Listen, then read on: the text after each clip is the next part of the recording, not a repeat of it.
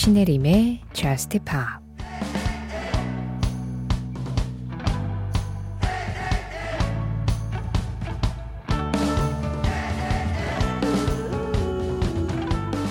그동안 사랑이 너에게 버린 짓 때문에 넌 사랑을 두려워하고 있지. 그렇지만 도망칠 필요는 없어.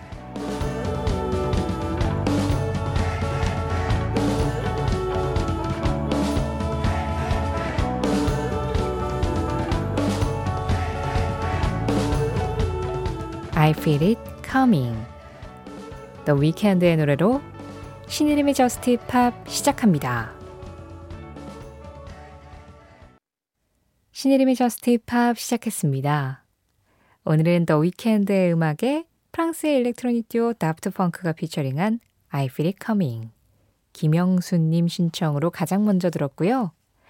이어서 미국의 electronic 듀오 ODESZA의 음악에 나오미 와일드가 피처링한 Higher Ground 이렇게 두 곡으로 문을 열어봤어요. 지금 들으신 음악들처럼 약간 우주적인 사운드가 어울리는 새벽 1시 Just Pop 시작할 시간이 됐습니다. 어, Just Pop에 어떻게 참여하면 좋은지 이 시간에 하고 싶은 이야기가 있으시거나 듣고 싶은 음악이 있으실 때 어디로 보내면 되는지 오늘 좀 일찍 알려드릴게요. 문자 보내실 거 샵 8000번입니다. 짧은 문자 50원, 긴 문자와 사진에는 100원의 정보 이용료 들어가고요. 스마트 라디오 mini로 들으실 때 미니 메시지 이용하시는 건 무료예요. 신혜림의 Just Pop 홈페이지 사연과 신청곡 게시판도 언제나 열려 있고요. 또 Just Pop 공식 SNS 인별그램 MBC Just Pop으로 들어오셔서 그날그날 올라오는 방송 내용 feed에 댓글로 참여해 주시는 것도 항상 환영하고 있습니다. 지금 막 끝난 이 음악 이동은 님이 신청해 주신 데빈 케네디의 Something About That Feeling이었고요. 그보다 먼저 들으신 음악은 고대현 님 신청곡이었습니다. 스테이시 라이언, Fall in Love Alone 함께 하셨어요. 어, 저스테이팝 청취자분 중에 베트남에 계신 9102번님, 지난번에 몸살 기운이 있어서 겨우겨우 약을 먹어가며 버텼는데, 문득 미각을 잃어버렸다는 사실을 깨닫고 이런 생각이 들었습니다. 이거 코로나였구나. 한국에서도 여태 걸리지 않았던 코로나였는데 베트남에서 걸렸네요. 다행히도 지금은 미각만 없어진 채로 몸은 나름 괜찮아졌습니다. 그리고 다시 다른 회사를 본격적으로 알아보기 시작했는데요. 조만간 다른 곳에서 다시 저스트팝을 듣게 되길 바랍니다 하셨어요. 어, 일단은 몸이 많이 회복이 되셨다고 하니까 참 다행입니다. 네, 코로나 때문에 이제 미각이나 후각을 잃으셨던 분들의 이야기를 들어보니까 그것도 나중에는 서서히 돌아온다고 하더라고요. 예, 조급해하지 마시고 천천히 좀 기다리시면 미각도 돌아오지 않을까 하는데요. 코로나로 이렇게 몸이 큰 변화를 한번 겪는 동안 지금 9102번님이 어, 개인적으로도 큰 변화의 기로 앞에 있으시네요. 뭐 이직을 하시든 아니면 지금 계신 곳에서 계속해서 그냥 이어나가기를 결정을 하시든 뭐 어느 쪽이든 저야 응원을 드리겠지만 지금 몸도 많이 안 좋은 상태에서 뭔가 큰 결정을 하시려다 보니까 더 좀 스트레스를 받지 않으실까 하는 생각도 드네요. 특히 타지에서 몸과 마음이 지쳐버리면 그것만큼 힘든 것도 없잖아요. 다른 것보다 일단 건강부터 잘 챙기시길 바라겠습니다. 어, 요즘이 딱 환절기죠. 네, 환절기에는 이렇게 몸도 변화에 적응하느라 여기저기 말썽이 나는 부분들도 생기고 괜히 또 이 바람결이 달라지면 같이 마음이 싱숭생숭해지면서 내 마음도 좀 변화하고 그러잖아요. 변화의 시기에 있는 9월입니다. 이럴 때일수록 뭔가 마음도 다 잡고 그 변화의 어떤 흐름을 좀 잘 타봐야 될 텐데요. 브라질의 피아니스트이자 또 뮤지션인 엘리아네 엘리아스가 September라는 음악을 연주했어요. 엘리아네 엘리아스가 피아노를 쳤고요. 그리고 여기에 밴드들이 베이스, 드럼, 트럼펫, 프루겔혼, 테너 색소폰을 더했습니다. 변화의 바람을 이 음악에서도 한번 느껴보시죠. 엘리아네 엘리아스입니다. September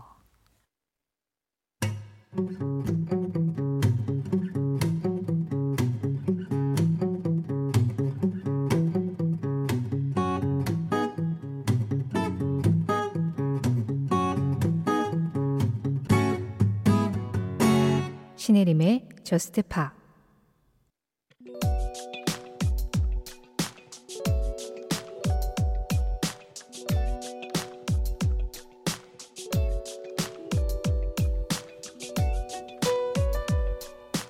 (1981년 9월 19일) 이날 미국 뉴욕 센트럴파크에서는 1970년의 마지막 앨범을 내고 해체한 사이먼 앤 가펑클의 재결합 공연이 열렸다.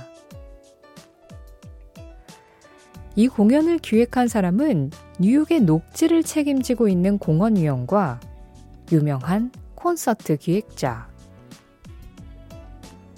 당시 뉴욕 센트럴 파크는 뉴욕의 폐 역할을 하고 있었지만 재정적 지원이 부족해 관리에 어려움을 겪고 있었는데 센트럴 파크를 지원하기 위해 콘서트를 열기로 했고 또 그만한 관심을 끌 수 있는 뮤지션으로 사이먼 앤 가펑클이 물망에 올랐던 것이다. 그때 많은 사람들이 사이먼 앤 가펑클의 재결합을 기다리던 상황.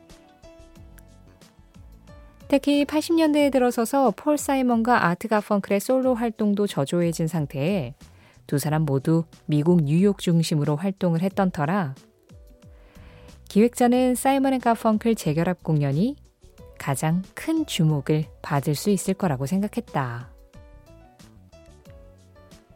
다행히 두 멤버도 공연을 흔쾌히 수락. 이날 센트럴파크에는 약 50만 명의 관객이 몰렸고, 이날 공연은 녹화, 녹음이 진행, TV 방영과 DVD, 라이브 음원으로도 나와 그때까지 가장 큰 규모의 라이브 공연으로 남게 되었다.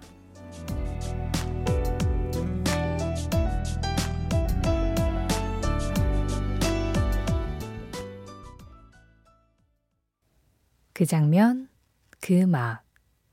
오늘은 1981년 9월 19일 사이먼 앤 가펑클의 The Sound of Silence와 함께 사이먼 앤 가펑클 재결합 공연 현장을 다녀왔습니다. 지금 들으신 The Sound of Silence 라이브 버전이었죠. 이게 바로 그때 81년 오늘 있었던 The Concert in Central Park 라이브 버전이었어요. 어, 당시에 진짜 사이먼 앤 가펑클의 주옥 같은 히트곡들을 쭉 무대에서 불렀는데 The Sound of Silence 이 노래를 그 무대의 마지막 곡으로 불렀었더라고요. 관객들이 얼마나 행복해 하는지가 이 함성 소리에서 다 들리죠. 어, 사이먼 앤 가펑클의 재결합 공연 사실 앨범으로는 70년 앨범이 마지막이고 그 이후에 더 앨범을 내지는 않았었죠. 그렇지만 그럼에도 이 두 사람이 같이 무대에 서서 노래를 하는 걸 보고 싶어 하던 사람들이 정말 많았었는데요. 그런 열망과 당시 이 센트럴파크의 관리를 위한 어떤 기금을 모아야 되는 어, 콘서트 기획자와 그 센트럴파크 책임자의 어떤 열망과 이런 것들이 다 같이 이렇게 딱 시기가 맞아서 이 더 콘서트 인 센트럴파크가 만들어진 거라는 생각이 들어요. 뭔가 그때 여러 가지로 아기가 딱딱 맞아 떨어진 거죠. 그래서 많은 이 관객들이 이 사이먼 가펑클의 재결합 공연을 볼 수 있었던 건데 제가 예전에 그 MBC의 골든 디스크라는 오랜 팝 프로그램이 있었을 때 제가 김현철 DJ하고 같이 일을 했었었는데요. 현디. 그때 현디가 라이브 중에서도 유난히 이 사이먼 앤 가펑클의 센트럴 파크 라이브를 정말 좋아했었어요. 그리고 그때 뭐 영상으로 보셨던 것 같은데 그 영상이 굉장히 인상적이었다는 이야기를 자주 했었거든요. 그래서 저도 라이브 음원 중에서도 유난히 좀 이 사이먼 앤 가펑클의 센트럴파크 라이브가 괜히 좀 더 친근한 느낌이 있습니다. 이 라이브 얘기가 나와서 말인데요. 우리 매달 마지막 주 목요일 새벽에는 라이브 특집을 하고 있잖아요. 그래서 여러분들이 신청해 주신 라이브 음원들, 또 제가 고른 라이브 음원들을 모아서 한 시간 동안 전해드리는데, 어, 원래대로라면 9월 달에 9월 28일 목요일 새벽 1시가 라이브 특집 하는 날인데, 그때가 추석 연휴가 시작이 되는 날이에요. 이번 추석 연휴에는 추석 특집을 좀 해볼까 하는 생각이 있어서 이번 9월의 라이브 특집은 한 주 당겨서 진행하려고 합니다. 그러니까 이번 주 목요일 새벽 1시 21일 목요일 새벽 1시에 라이브 특집으로 찾아갈게요. 그 장면, 그 음악. 오늘은 1981년 9월 19일 사이먼 앤 가펑클 재결합 공연 현장을 다녀와 봤습니다.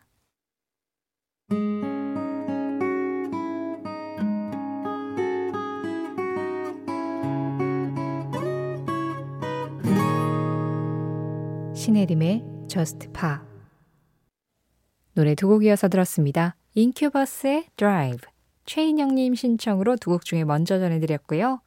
이어진 노래는 글래스 애니멀스의 Hit Waves였어요. 이영민 님이 골라주셨는데요. 어, 이 방송 처음 듣는데 팝이 많이 나와서 딱 제 스타일인 라디오네요. 앞으로 밤에는 여기서 라디오 듣고 편안하게 자야겠어요. 좋은 팝송 공유하고 싶네요. 글래스 애니멀스의 Hit Waves 하셨습니다. 반갑습니다. 다른 노래들도 같이 공유 받으니까 괜찮으시죠? 이영민님의 입맛, 김맛에 좀 맞는 음악들이 자주 나왔으면 좋겠는데, 영민님이 공유해 주신 음악도 지금 듣고 계신 분들이 아주 잘 들으셨을 겁니다. 글래스 애니멀스의 Hit Waves였고요. 한수연 님도 처음 오셨네요. 처음으로 미니 회원 가입했어요. 집에 있다가 기분이 울적하고 가슴이 좀 답답해서 무작정 차를 끌고 나왔습니다. 음악 듣고 있으니까 마음이 좀 진정되는 것 같네요. 제임스 블런트의 Goodbye My Lover 신청합니다. 우울한 마음 좀 토닥여 주세요 하셨는데요. 제가 축하는 잘 드리는데 토닥여 드리는 건 잘 안 해봐서 이 정도 세기로 토닥여 드리면 될까요? 토닥이는 느낌이 아닌가요? 좀 괜찮지 않아요?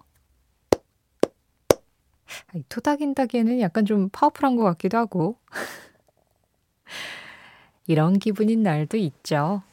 또 그런데 이렇게 드라이브 한 번에 또 좋은 음악 하나에 그래, 뭐 괜찮을 거야 하고 지나가다 보면 어느새 잊혀져 있는 그런 날도 오기도 하고 그런 것 같아요.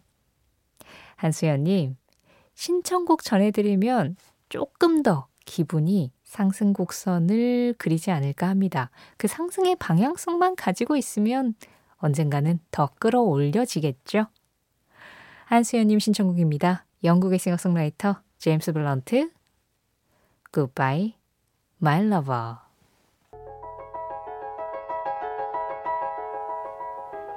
이어지는 음악 8182번님 신청곡입니다.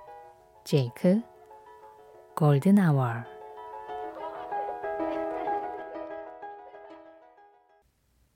내가 세상에 어떻게 반응하는지에 대해서는 항상 감성보다 지성이 더 큰 영향을 미쳤다. 수잔 베가 수잔 베가의 한마디에 이어서 들으신 음악 루카였습니다.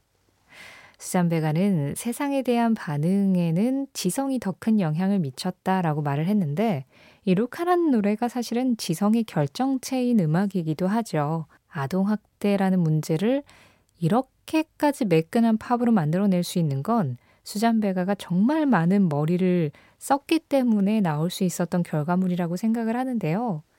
사실은 근데 수잔 베가가 감성적인 음악도 정말 많이 만들었거든요. 그건 세상에 대한 반응보다는 자신의 이야기, 자신의 내면을 드러낼 때는 감성이 좀더 치중을 하지 않았을까.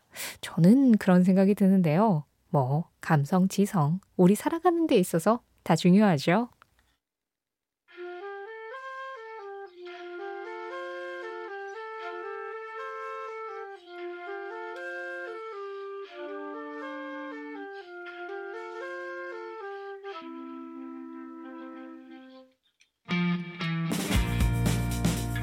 Just Pop 하본의 마지막 곡입니다.